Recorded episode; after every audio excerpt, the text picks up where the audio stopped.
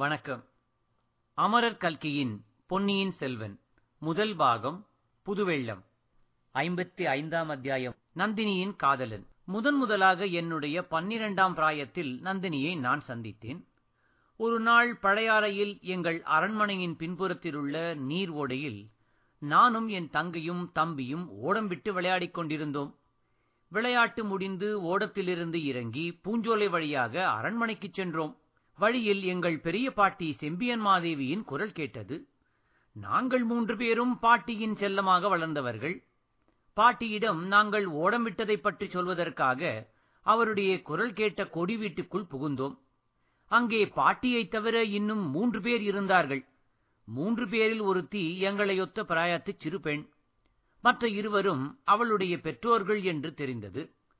அந்த பெண்ணைப் பற்றியவர்கள் ஏதோ மாதேவடிகளிடம் சொல்லிக் கொண்டிருந்தார்கள் நாங்கள் கொடி வீட்டுக்குள் புகுந்ததும் அங்கிருந்த எல்லாரும் எங்களை பார்த்தார்கள். ஆனால் அந்த சிறு பெண்ணின் வியப்பினால் விரிந்த நெடிய கண்கள் எங்களை பார்த்து மட்டுமே என் கண்ணுக்கு தெரிந்தது. அந்த காட்சி இன்றைக்கு நினைத்து பார்த்தாலும் என் மனக்கண் முன்னால் நிற்கிறது. இவ்விதம் கூறி கரிகாலன் வானத்தை அண்ணாந்து பார்த்துக் கொண்டு மௌனமாயிருந்தான். வானத்தில் அச்சமயம் உலாவிய மெல்லிய மேகத் திரைகளுக்குள்ளே அந்த சிறு பெண்ணின் முகத்தை அவன் பார்த்தானோ என்னவோ தெரியாது. ஐயா அப்புறம் சொல்லுங்கள் என்று பார்த்திவேந்திரன் கேட்டதும் கரிகாலன் இந்த உலகத்துக்கு வந்து கதையை தொடர்ந்தான். பாட்டியிடம் நாங்கள் ஓடம் விட்டு விளையாடியதைப் பற்றி என் தங்கை குந்தவைதான் சொன்னாள். அதை கேட்ட பிறகு மாதேவடிகள் என் கண்ணே இந்த பெண்ணை பார்த்தாயா? எவ்வளவு சூடுகையாய் இருக்கிறாள். இவர்கள் பாண்டிய தேசத்திலிருந்து நம்முடைய ஈசான சிவபட்டர் வீட்டுக்கு வந்திருக்கிறார்கள். கொஞ்ச நாளைக்கு இங்கே இருப்பார்கள். இந்த பெண்ணின் பெயர் நந்தினி. இவளையும் சில சமயம் உங்கள் விளையாட்டுகளில் சேர்த்துக் கொள்ளுங்கள். இவள் உனக்கு நல்ல தோழியாய் இருப்பாள் என்றார். ஆனால் என் தங்கைக்கு இது பிடிக்கவில்லை என்பதை நான் அறிந்து கொண்டேன். நாங்கள் மூவரும் அங்கிருந்து அரண்மனைக்குச் சென்றபோது குந்தவை அண்ணா அங்கே ஒரு பெண் நின்றாளே எவ்வளவு அவலட்சணமாயிருந்தாள் பார்த்தாயா? அவளுடைய முகம் ஏன் அப்படி கோட்டான் முகம் மாதிரி இருக்கிறது? அவளுடன் நான் விளையாட வேண்டும் என்கிறாரே பாட்டி. அவள் முகத்தை பார்த்தால் என்னால் சிரிக்காமல் இருக்கவே முடியாதே. என்ன செய்வது? என்றாள். இதை கேட்டதும் எனக்கு ஒரு முக்கியமான உண்மை தெரிய வந்தது. அதாவது பெண்கள் பிறக்கும் போதே பொறாமையுடன் பிறக்கிறார்கள் என்பதுதான். ஒரு பெண் எவ்வளவு அழகுடையவளாய் இருந்தாலும் இன்னொரு பெண் அழகாயிருப்பதைக் காண சகிப்பதில்லை. எங்கள் குலத்தில் பிறந்த பெண்களுக்குள்ளே என் சகோதரி சௌந்தரியம் மிக்கவள் என்பது பிரசித்தமானது. அவளுக்கும் இன்னொரு பெண் அழகாயிருப்பதைக் கண்டு பொறுக்கவில்லை. இல்லாவிட்டால் அந்த பெண்ணை குறித்து ஏன் அப்படி சொல்ல வேண்டும்? நான் என் சகோதரியை லேசில் விடவில்லை. அவளுக்கு கோபம் உண்டாகுவதற்காகவே அந்த இன்னொரு பெண் அழகாய்த்தான் இருக்கிறாள் என்று வற்புறுத்திச் சொன்னேன். இருவரும் அடிக்கடி இதை பற்றி விவாதம் செய்து சண்டை பிடித்தோம்.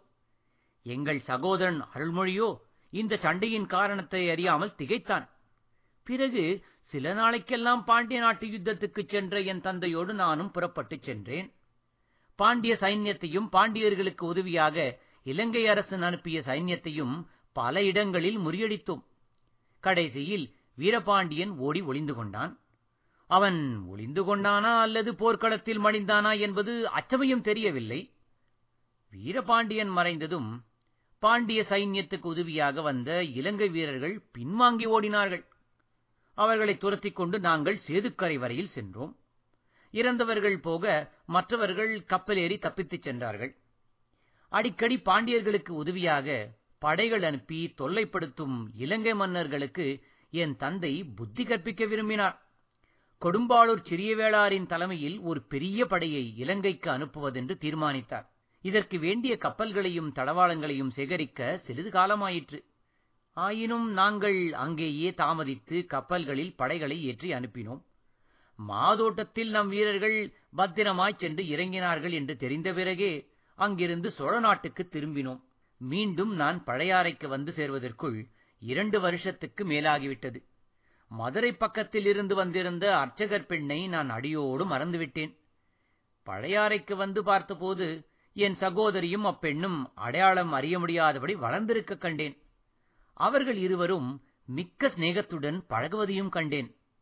நந்தினி வளர்ந்திருந்தது மட்டுமல்ல ஆடை ஆபரணங்களினாலும் ஜொலித்துக் கொண்டிருந்தாள்.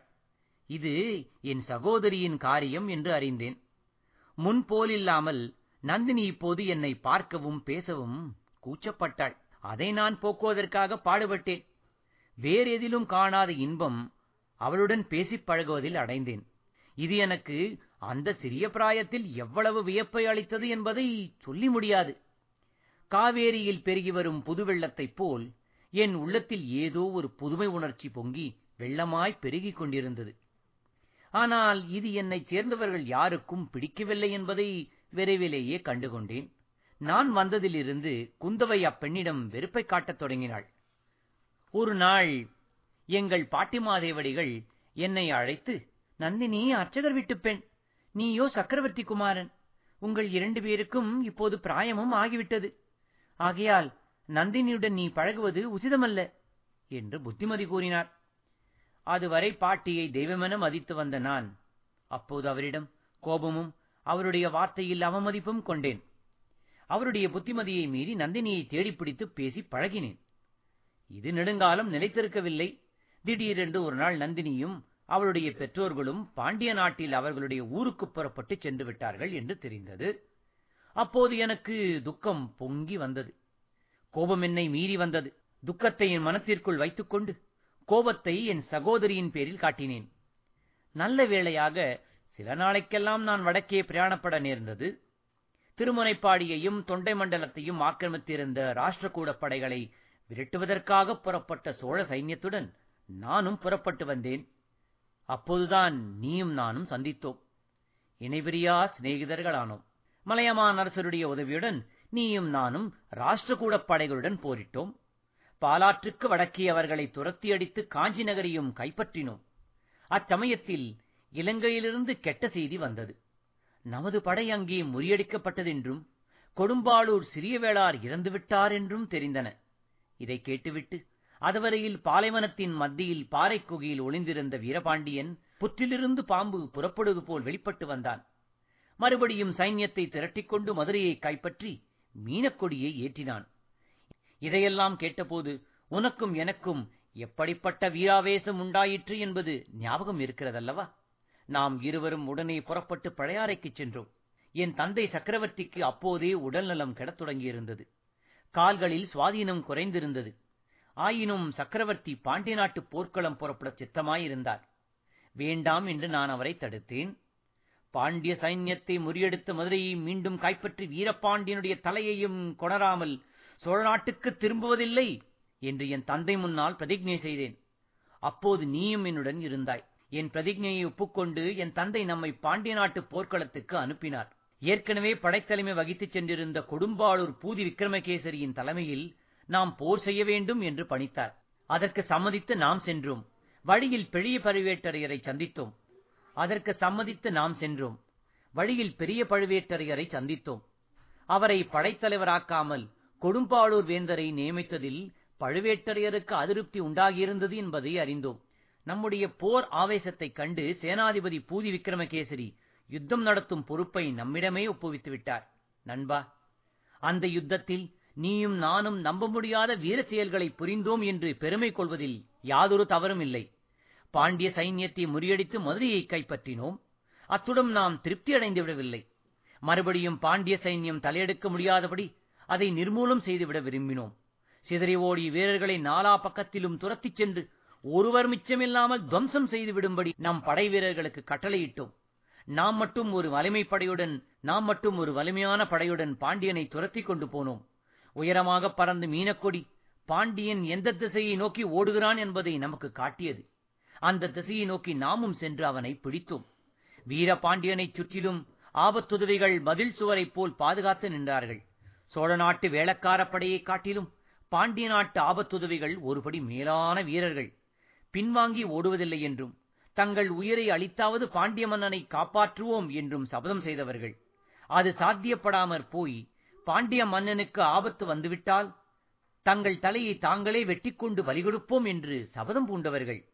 அப்படிப்பட்ட வீரர்களோடு நாம் போர் புரிந்தோம். அவர்களும் தங்கள் கடனை நிறைவேற்றினார்கள். ஒருவர் மிச்சமின்றி அவர்களை கொன்று தீர்த்தோம். இறந்தவர்களின் சவங்கள் மலைமலையாய் குவிந்தன. ஆனால் அவர்களுக்கு நடுவில் வீரபாண்டியனை நாம் காணவில்லை. மீனக்கொடியை பார்த்து நாம் ஏமாந்து போனோம். மீனக்கொடியை தாங்கிக் கொண்டு யானை ஒன்று நின்றது. ஆனால் அதன் பேரிலோ பக்கத்திலோ பாண்டிய மன்னனை காணவில்லை. வீரபாண்டியன் போர்க்களத்திலிருந்து தப்பி ஓடி ஒளிந்து கொள்வதில் சமர்த்தன் அல்லவா இப்போதும் அவன் ஓடியிருக்கலாம் என்று சந்தேகித்து படைகளை பிரித்து நாலாபுரமும் அனுப்பினோம். வைகை நதியின் இரு கரைகளோடு நீங்கள் எல்லோரும் விரைந்து சென்றீர்கள். நானும் சும்மா இருக்கவில்லை. வைகை நதியில் இறங்கி மணலில் நடந்து தெற்கே சென்றேன். ஒரு தனி குதிரையின் குளம்படி மணலில் சில இடங்களில் பதிந்திருந்தது. குதிரை போன வழியில் மணலில் இரத்தக்கரையும் காணப்பட்டது. அதை பிடித்துக் கொண்டு நான் போனேன்.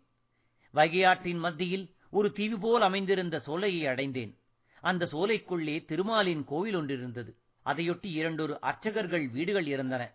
பெருமாள் பூஜைக்குரிய பூமரங்கள் அச்சோலையில் ஏராளமாக இருந்தன. ஒரு பெரிய தாமரைக் குளம் பூத்து குலுங்கிக் கொண்டிருந்தது. நண்பா உனக்கு ஒருவேளை ஞாபகம் இருக்கலாம். அந்த சோலையை சுட்டிக்காட்டி அதில் நம் வீரர்கள் யாரும் தப்பித் தவறிக்கூட பிரவேசிக்க கூடாது என்று நான் கண்டிப்பாக கட்டளையிட்டிருந்தேன். இதற்கு காரணம் அந்த பெருமாள் கோவிலின் பூஜைக்கு பங்கம் வரக்கூடாது என்று நான் எண்ணியது மாத்திரமல்ல. அங்கு இருந்த வட்டரின் வீட்டில் என் உள்ளத்தைக் கவர்ந்து என் நெஞ்சில் கோவில் கொண்ட பெண்ணரசி இருந்ததுதான். ஒரு நாள் அந்த சோலைக்குள் நான் புகுந்தபோது நந்தினியை பார்த்துவிட்டேன். அவளுடைய கோலம் இப்போது சிறிது மாறிப் போயிருந்தது. தலைக்கூந்தலை ஆண்டாள் விக்கிரகத்தைப் போல் முன்னால் மகுடமாக கட்டி அதில் பூமாலை சுற்றியிருந்தாள். கழுத்திலும் பூமாலை தரித்திருந்தாள். இது என்ன கோலம் என்று நான் கேட்டேன். அவள் என்னை பிரிந்து வந்த பிறகு மானிடர் யாரையுமே மணப்பதில்லை என்றும் ஆண்டாளைப் போல் கண்ணனையே மணப்பது என்றும் சங்கல்பம் செய்து கொண்டதாகக் கூறினாள். இது வெறும் பைத்தியகாரத்தனமாக எனக்கு தோன்றியது. மானிடப் பெண்ணாவது கடவுளை மணப்பதாவது? ஆயினும் அதைப் பற்றி அச்சமயம் விவகாரம் செய்ய நான் விரும்பவில்லை. யுத்தம் முடியட்டும். பிறகு பார்த்துக் கொள்ளலாம் என்று எண்ணினேன். அவளுக்கு ஏதேனும் உதவி வேண்டுமா என்று கேட்டேன். உங்கள் போர் வீரர்கள் யாரும் இங்கு வராதபடி செய்யுங்கள். இங்கே என் வயதான தாய் தந்தையர் மட்டும்தான் இருக்கிறார்கள். அவர்கள் கண் தெரியாதவர்கள். திடகாத்திரனான என் தமையன் ஒருவன் உண்டு. அவன் இப்போது திருப்பதி யாத்திரை போயிருக்கிறான் என்றாள். அவள் கேட்டபடி அங்கே நம் வீரர் யாரும் வராமல் பார்த்துக் கொள்வதாக நான் வாக்குறுதி கொடுத்துவிட்டு திரும்பினேன். அப்புறம் இரண்டு மூன்று தடவை அவளை போய் பார்த்தேன். அவளிடத்தில் நான் கொண்ட பழைய மோகம் ஒன்றுக்கு பத்து மடங்கு பெருகி கொழுந்து விட்டெறிந்தது. எனினும் பொறுமையை கடைபிடித்தேன். வந்த காரியத்தை முதலில் முடிக்க வேண்டும். வீரபாண்டியனுடைய தலையுடன் பழையாறைக்குப் போக வேண்டும். அதற்கு பிரதியாக நந்தினியை மணந்து கொள்ள தந்தையிடம் அனுமதி கேட்பது என்று முடிவு செய்திருந்தேன். இப்படி நான் தீர்மானித்திருந்த நிலையில் ஒற்றை குதிரையின் குளம்படி அந்த சோலைக்குள்ளே போயிருப்பதைக் கண்டதும் அளவிலாத வியப்பும் மாத்திரமும் கொண்டேன். மேலும் சென்று பார்த்தபோது அடர்ந்த மரங்களின் மறைவில் குதிரை கட்டியிருப்பதைக் கண்டேன். எனவே தப்பி வந்தவன் அந்த குடிசை வீடுகளில் ஒன்றில்தான் இருக்க வேண்டும். நந்தினியின் வீட்டுக்குச் சென்று பலகணி வழியாக பார்த்தேன். நண்பா அங்கே நான் கண்ட காட்சி பழுக்கக் காட்சியை இருமினால் என் நெஞ்சில் தீட்டியது போல பதிந்திருந்தது. ஒரு பழைய கயிற்றுக் கட்டிலில் வீரபாண்டியன் படுத்துக் கிடந்தான். நந்தினி அவனுக்கு தாகத்துக்கு தண்ணீர் கொடுத்து குடிக்கச் செய்தாள். அவள் முகம் முன் எப்போதுமில்லாத காந்தியுடன் ஜொலித்தது ஜொலித்தது. அவள் கண்களில் இரண்டு துளி கண்ணீர் ததும்பி நின்றது. என்னை மீறி வந்த ஆத்திரத்துடன் கதவை படாரென்று உதைத்தி திறந்து கொண்டு உள்ளே போனேன். காயங்களை கட்டிக்கொண்டிருந்த நந்தினி என்னை கண்டதும் அதை நிறுத்திவிட்டு முன்னால் வந்தாள். சாஷ்டாங்கமாக என்னை நமஸ்கரித்து எழுந்தாள். கைகூப்பிய வண்ணம் ஐயா நீங்கள் என் பேரில் ஒரு நாள் வைத்திருந்த அன்பின் மேல் ஆணையிட்டு வேண்டுகிறேன். இவரை ஒன்றும் செய்யாதீர்கள். படுகாயப்பட்டு கிடக்கும் இவரை உங்கள் கையால் கொல்ல வேண்டாம் என்றாள். நான் தட்டுத் தடுமாறி உனக்கும் இந்த மனிதனுக்கும் என்ன சம்பந்தம்? எதற்காக இவன் உயிரை காப்பாற்றும்படி கேட்கிறாய்? என்றேன். இவர் என் காதலர். இவர் என் தெய்வம். இவர் என்னை மணந்து கொள்ள சம்மதித்திருக்கும் தயாளன் என்றாள் நந்தினி. காயம் பட்டிருந்த வீரபாண்டியனை பார்த்து கொஞ்சம் உண்டாகியிருந்த இரக்கமும் என்னிடம் இருந்து அகன்று விட்டது.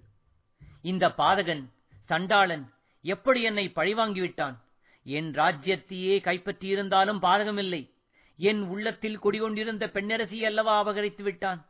இவனிடம் எப்படி இரக்கம் காட்ட முடியும்? முடியவே முடியாது. நந்தினியை உதைத்து தள்ளிவிட்டு அவளை தாண்டிக் கொண்டு சென்று வாளின் ஒரே வீச்சில் வீரபாண்டியனுடைய தலையை வெட்டி வீழ்த்தினேன். அந்த மூர்க்க பயங்கரச் செயலை இப்போது நினைத்துப் பார்த்தால் எனக்கு வெட்கமாயிருக்கிறது. ஆனால் அச்சமயம் யுத்த வெறியோடு கூட குரோத வெறியும் என்னை பீடித்திருந்தது அந்த ஆவேசத்தில் வீரபாண்டியனை கொண்டுவிட்டு அந்த வீட்டின் வாசற்படியை தாண்டும்போது நந்தினியை ஒருமுறை திரும்பி பார்த்தேன். அவளும் என்னை கண் கொட்டாமல் பார்த்தாள். அதை போன்ற பார்வை இந்த பூவுலகில் நான் கண்டதில்லை.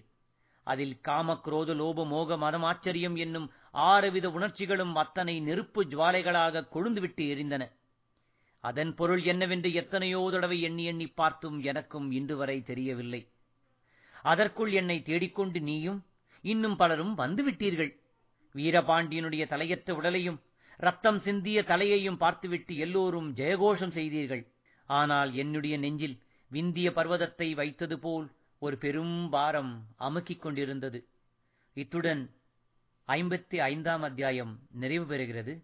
மீண்டும் அடுத்த அத்தியாயத்தில் சந்திக்கும் வரை உங்களிடம் இருந்து விடைபெறுவது சான் பிரான்சிஸ்கோ பே ஏரியாவில் இருந்து ஸ்ரீ நன்றி வணக்கம்.